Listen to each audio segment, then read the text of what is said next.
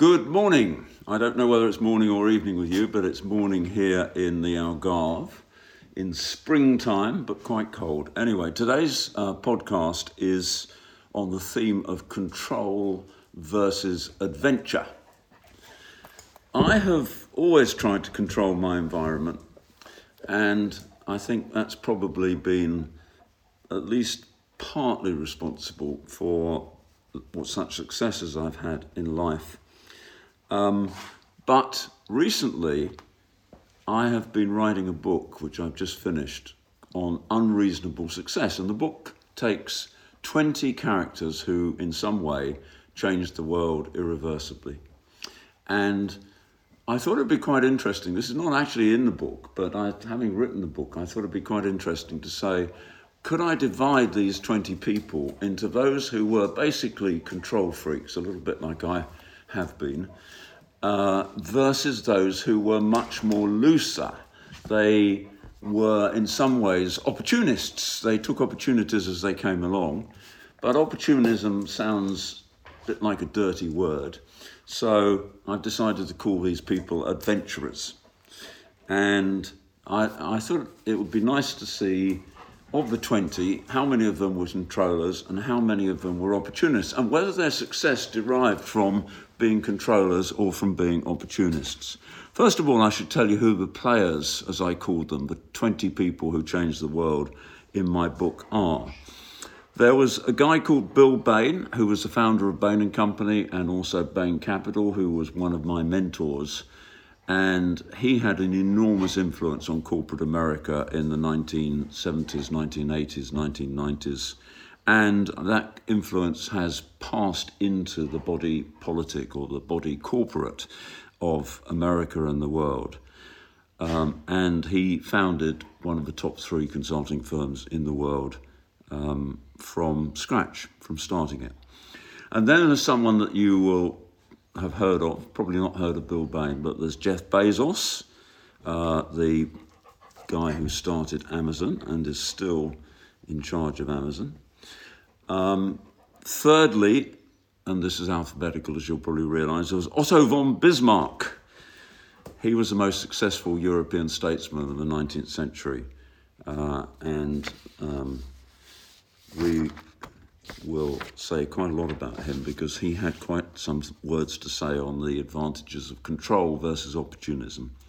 There was Winston Churchill, needs no introduction, Marie Curie, the lady who uh, discovered uh, polonium, but more importantly, radium, the radioactive material, Leonardo da Vinci, again needs little introduction, uh, Walt Disney, one of the great Imagineers of the last century, Bob Dylan, Albert Einstein, a guy you may not have heard of called Viktor Frankl, who was sent to the concentration camps by Hitler, but who founded the third wave of psychology after Freud and Adler, uh, and has been very influential in the lives of many people, uh, including myself. Bruce Henderson, the founder of the Boston Consulting Group, Steve Jobs of Apple, John Maynard Keynes, the greatest economist probably of the last century, who told us how to avoid mass unemployment. A baddie in my book, Vladimir Ilyich Lenin, who took over Russia on the 25th of October 1917. A Madonna, Impossible to ignore her, a bit, a bit like Mr. Trump. Nelson Mandela, J.K. Rowling of um, Harry Potter fame. Helena Rubinstein, the lady who invented cosmetics uh, effectively uh, and um, founded the Helena Rubinstein Company. Paul of Tarsus, uh, otherwise known as the Apostle Paul, who many people think was effectively the founder of Christianity. Margaret Thatcher, again, needs no introduction. So those are the 20 people. And then I actually divided them, and they do divide fairly neatly, with one exception, into controllers versus adventurers. And I'm going to describe, first of all, the controllers and the success that they had. So Bill Bain, as I say, founded Bain and Company in 1973, one of the top three consulting firms in the world with massive revenues and so forth.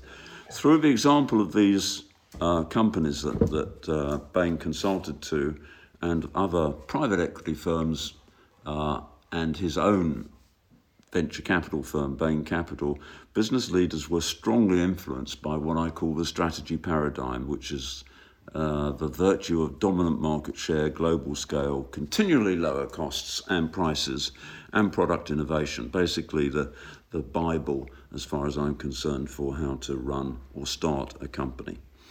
And Bill Bain was, and I can say this safely because he's dead now, um, probably enormously influential, much more influential than anyone else. But he was almost a Stalinist in terms of control, um, whereas Bruce Henderson was much looser in the way that he ran his firm, and he ran it pretty much like a market system. Um, Bill Bain was much more of a socialist in many ways for the way that he ran his firm. He didn't uh, he didn't leave anything to chance. He controlled everything that was going on. Bain and Company was a hierarchy, and he was known as Mr. Big. he certainly was Mr. Big. Uh, he was he was a, a, a very amusing and interesting guy, but you didn't cross him. Uh, he was um, he was the boss, no, no doubt about that. Um, why was he successful? I think actually you can make a strong case that he was successful because of his control mechanism he worked out a wonderful formula for consulting, which, if in effect, set up a parallel organization with the, um, with the uh, client company and uh, controlled the implementation of the strategy that Bain and Company had devised. And that was done in collaboration with the chief executive of the company. And those chief executives did tend to be it may not be true today, but in the early days, certainly, they tended to be also people who wanted to control their companies. Usually, people who had come into the company and um, and had um, uh, been from outside the company, not grown up in the company, and needed to needed to uh, assert control in order to save the companies, and were very successful in doing that. So Bill Bain definitely a controller, and I think it's fair to say that his success did derive from controlling. Jeff Bezos also was a controller. This is a man who believes in his way of doing things, and his way of doing things I think is excellent. It's based around having unbeatable prices and unbeatable customer service. But internally, he is also someone who likes to control what is going on. I have to be a little bit careful about what I say because he's very much still alive. And I admire all these people, incidentally, with the exception of Lenin. Uh, but, uh, but Bezos is definitely in the control camp. And I think the, the way that he recruits people and insists on very high expectations of people, and the expectations are defined very largely by Mr. Bezos uh, and by the other top people in the company. I think that is um, that is why Amazon has been so successful. Been incredibly consistent in pursuing low prices and high customer service. Um, and to work at Amazon is to be a servant in many ways of Mr. Bezos and of the customers, and not necessarily particularly pleasant way of working, but nevertheless very, very effective. So I think it's fair to say that those two people were controllers and they were successful because they were controllers. Let's go through some of the other controllers. Winston Churchill is very interesting. He always set out to control his environment and he always set out to be Prime Minister. But the interesting thing is, it didn't work. Although he was incredibly eloquent, the problem with Churchill was that he always pursued many, many different um, missions, many different ways of advocating things. He was a great enthusiast for capitalism and took a very sharp line during the tw- uh, 1926 general strike. And as a result, he alienated not only the strikers, but the political party which was supporting the strikers, and perhaps the electorate, many of the electorate uh, uh, as well. And when uh, he thought that he was going to become prime minister in 1928, 1929, 1930, he became too controversial a character. And when the Conservatives returned to office he, in the 1930s, they kept him out of office because he was reckoned to be too astringent, too difficult, and too um, self opinionated, really. So that was a controller that didn't work. The interesting thing is that he did, of course, become prime minister and he did save the world from Hitler. And that was not as a result of being able to control things, that was a result of circumstances because Churchill had noted very early on, back in 1932, even before Hitler became the head of Germany in 1933 what was going on. And he said that, you know, this is outrageous. This is, this is the denial of Western civilization. And unless France and Britain and America stopped Hitler from uh, coming into power or stopped him once he became Chancellor of Germany from rearming, then there would be another war. And he also said that when Hitler promised that he had uh, made territorial gains, but he was going to stop, having swallowed Poland, for example, or Czechoslovakia. Um, Hitler said, You can't believe this guy. No, he, he will just do one thing after another. He will salami slice Europe. And it was precisely true. Everyone else reckoned that Hitler was just full of hot air and bombast and would not actually do the terrible things that he said he would do. But Ch- Churchill knew otherwise. And it was because of circumstances, not because of his attempt at control, which failed, that Churchill became Prime Minister and then, did, as I say, did manage to save the world. So that was a controller who, who actually had to adapt and become much more of an adventurer and was appointed Prime Minister really because there was no one else who could oppose Hitler due to circumstances. And then let's look at some other controllers as well. Um, I have to go further along to Steve Jobs. Jobs was also someone who, because perhaps because he was an adopted child, and perhaps because he saw the products that he generated, the, the Mac, Macintosh computer and other products, as an extension of himself wanted to control everything. He wanted to control the people in his company. He wanted to control the design of the product. He wanted to control the software and the hardware so that customers couldn't fiddle around with the um, computers that they had. And he had this incredibly strong drive for control. But the result of that was that eventually he got thrown out of his own company. So he got thrown out of the company, told to get lost, and so forth, because he was such a terrible person manager. He was so overbearing, and he was reckoned to be just, just unspeakably bad at managing. And so, therefore, when he got thrown out of um, of uh, Apple in the mid 1980s, he then went off and did various things. He started two other companies, rather. He started one company and he took over another. And it was because of those circumstances where those companies, although they didn't do brilliantly well, they kept him in the game.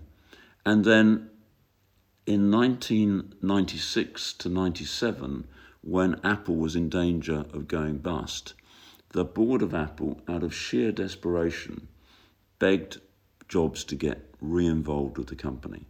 So it was the circumstance of the impending bankruptcy of Apple in the late 1990s which actually gave him his opportunity, not his drive for control, which had proved to be counterproductive.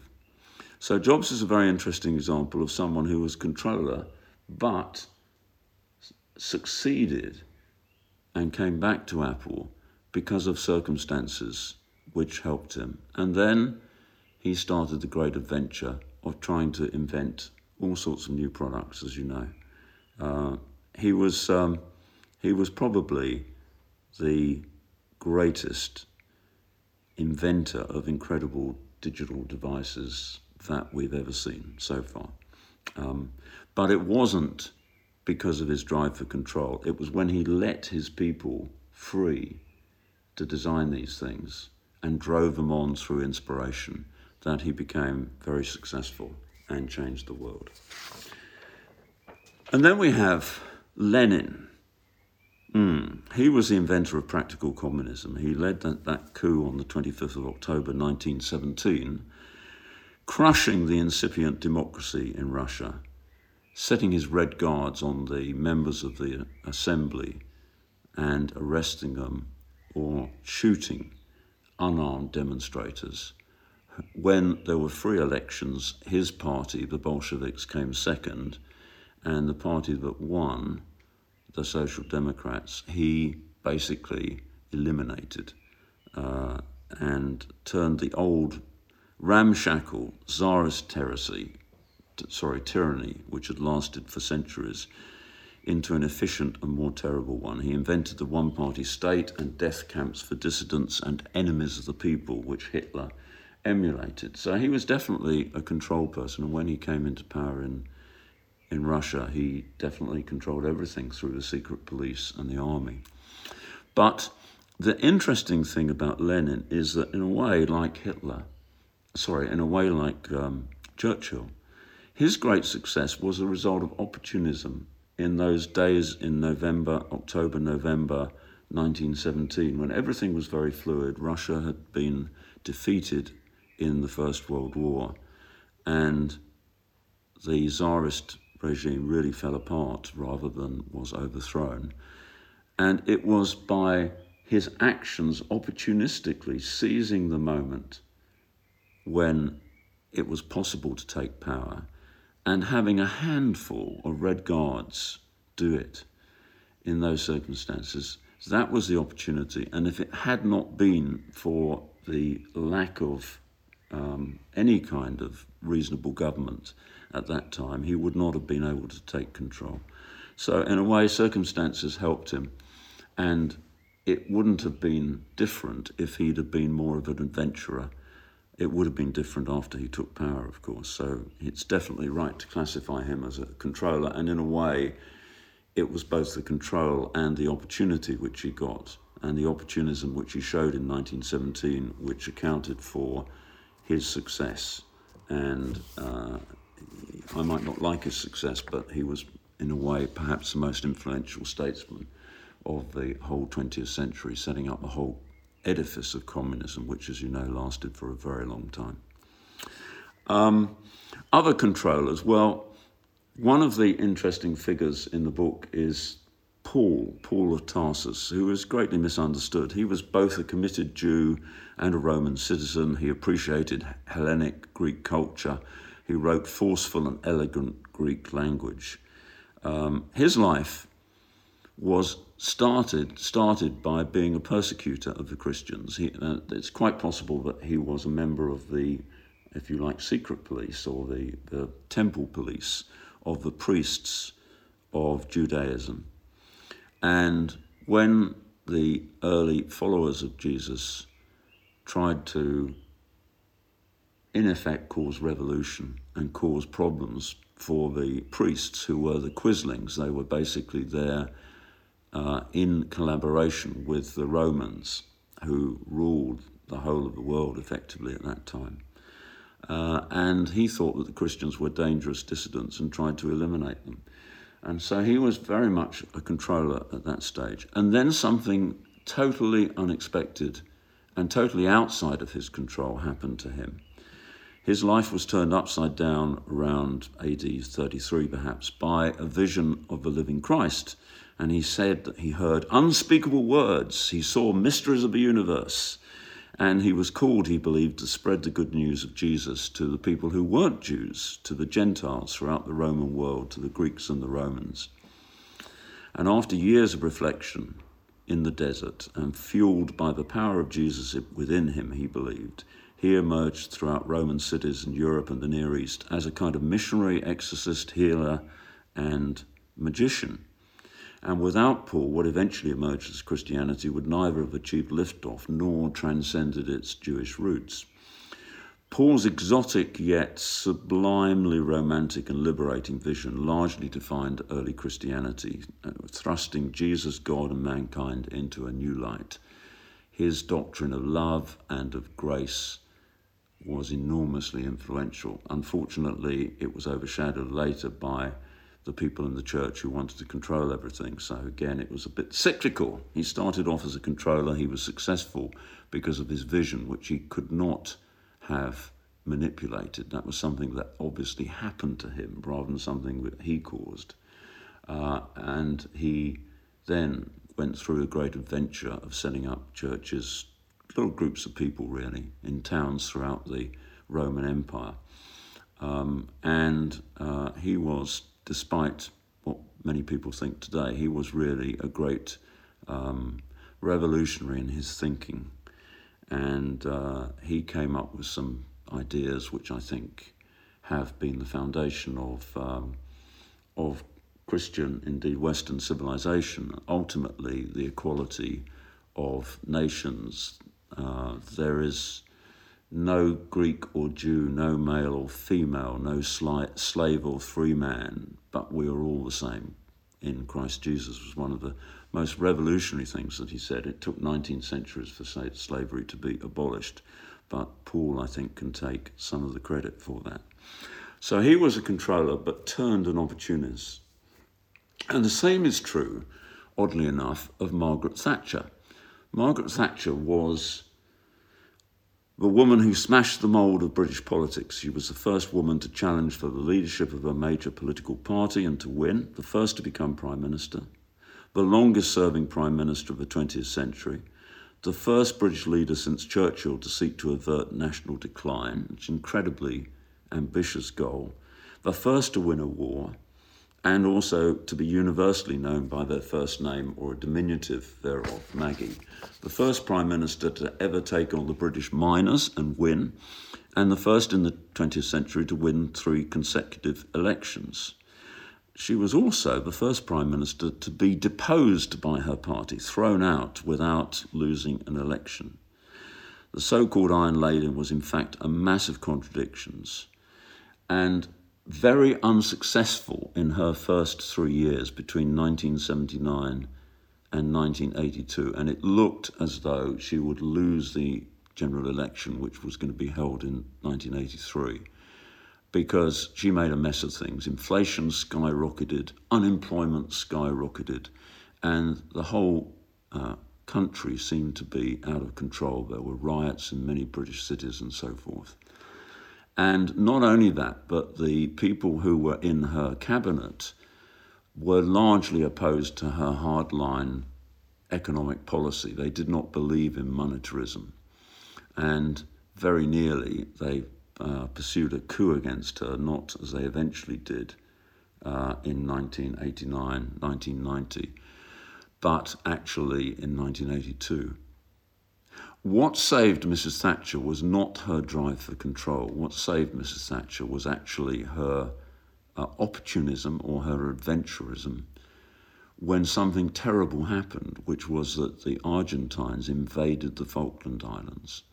And not only did they take control unopposed, but it looked as though afterwards the Americans would either support the Argentines or they would not take a stand against them and so therefore they would get away with their aggression. And as Mrs. Thatcher saw it, Britain would become a different country if it did not take action. The US Navy said that it was a military impossibility for Britain to take control of the Falkland Islands, to retaliate against the Argentines. But in those extreme circumstances, it was Mrs. Thatcher's adventurism and opportunism in sending a task force 8,000 miles away to retake the Falkland Isles, which made her career. It gave her new confidence, it wiped out the internal opposition in the Conservative Party to her, and it enabled her then to go on with a very adventurous programme of taking on the, the miners and privatising the state enterprises which were bywords of inefficiency uh, and to do all of those things which eventually proved irreversible, even though she herself was removed from office. But if it had not been for the Falklands, all her drive for control would have been frustrated. So when I totted up, the opportunists in this um, gallery of 20 people were actually the people who were clearly in the majority. There were 13 and a half controllers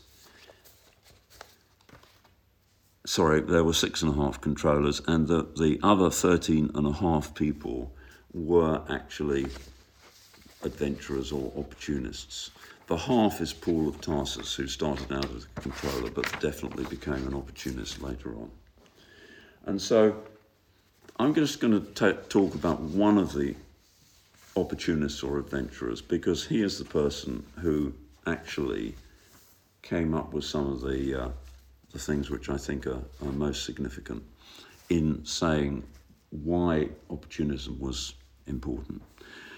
Bismarck, as I said before, was the most successful European statesman of the 19th century. As Chancellor of Prussia, he defeated Austria and France in two short wars in the 1860s and founded the German Empire in 1871 after defeating uh, Napoleon III of France. He was a remarkable politician who remained supremely powerful for 27 years. But the interesting thing about him was that he combined iron strategic objectives. His only objective was to see Germany reunited from a collection of about 40 or 50 principalities and independent states into one powerful German nation. That's what he intended to do, and that's what he did. And once he'd done that in 1871, for the next 18 years, he actually pursued a policy of maintaining the peace in Europe and stopping any aggression by anybody else. Once the Germans had got their way, uh, they were going to uh, retain that. But it was a peaceful way of retaining control. Uh, it wasn't the way which was pursued by other successors of him once he'd uh, left office. But the thing which he came up with was the idea that you could have iron strategic objectives, very firm, clear objective, with extreme tactical flexibility. And uh, the thing about him was that he never planned any of his wars. They arose as a result of circumstances. And his strategy was to wait patiently until events played into his hands and then pounce decisively. Man cannot control the current of events, he once said. He can only uh, wait for events to happen and then steer the events. At other times, he talked rather piously of waiting for the footsteps of providence and then acting and it's uh, it's uh, too long a story to go into how he uh, actually managed to defeat the French. But it was the French who declared war on him, not the other way around. He may have incited them a little bit in doing that, but it was the French who did that, and they did it on such flimsy uh, pretext for a war that all of Bismarck's opponents in the other German states who were a bit suspicious of his attempt to unite the Germans into one nation because that meant Prussia would be the top dog and the other states would basically have to be fall into line and become provinces essentially of Prussia, Greater Prussia. But the Germans were nationalists, even the liberal left wing uh, Germans who were influential in parliaments and diets throughout uh, Germany at the time and their rulers, they actually were nationalists and they did want to see some kind of reunification of Germany. But not on Bismarck's terms. But when Napoleon III actually declared war on Prussia, all of the other German states said, well, we're in this as well. We're, we're not going to see France defeat Prussia. And they uh, provided forces which enabled Bismarck and Prussia to defeat France in a matter of weeks. There was no contest, absolutely no contest. Now, Bismarck seized the opportunity when it happened, and that was enough. That was enough to enable him to become popular because he'd reunited Germany, to become popular with the king, William I of Prussia, who then became William I of Germany, and who was previously very suspicious of, of Bismarck because he thought he was a wild reactionary. And it, it enabled Bismarck, by force of personality essentially, to remain supremely powerful in, in Germany for 20 years it is hard to be the Kaiser under such a Chancellor, was the way that William described it with rueful wit, uh, because obviously the king was really in charge. But Bismarck actually got his way, and he was a brilliant adventurer, a brilliant opportunist. And so, if you look at the other players, the other 13 players, Marie Curie, Leonardo da Vinci, Helena Rubinstein, um, and all the others that I mentioned earlier. Uh, Nelson Mandela, a man who became the head of his state, not because of anything he did, but because he was in prison. And, and the bad men who ruled uh, South Africa realized that ultimately they had to do a deal with the African National Congress, the ANC. And who was there to negotiate with? Well, only the man who was in prison. The other, the other leaders of the ANC were, were locked up or in, in exile, and only Nelson Mandela was someone who was willing to do a deal with the uh, nationalist government, which was essentially to say that there had to be democracy, there had to be black majority rule, but he would not allow there to be social revolution. He would not allow the distribution of wealth to be attacked. He would not allow the communists into his government. And that was the deal which he managed to, to pull off from prison. Uh, a real opportunist, opportunist, a real adventurer, and someone who had no control at all, but still managed to win and to save South Africa from bloody civil war. And all of the other people Madonna, Rowling, J.K. Rowling, uh, my friend Bruce Henderson, Maynard Keynes, Walt Disney, Einstein, Bob Dylan, they were all opportunists. I, I, I, don't have the time to describe how they were opportunists. You'll have to read the book, which is called Unreasonable Success and How to Achieve It, which will be out on June the 11th. This is not an advertisement for the book, but I'm sure you'll want to read it. Anyway, what do I conclude from that? I conclude that actually it's much better to be an adventurer than a controller. Because even some of the controllers actually only became successful when they became adventurers. It's much more fun. It's much more fun to be actually loose and to take your cues from the universe rather than to try and control it. It's hard work to try and control it, and I'm not saying that can't be the way to success, but actually taking opportunity as it comes along. And I describe in my book precisely how to do that. The taking of opportunity when it comes along is the way to greatest achievement and greatest enjoyment, I believe. So, control versus opportunism. Are you a controller or are you an adventurer? I recommend being an adventurer. Thank you very much and have a good day.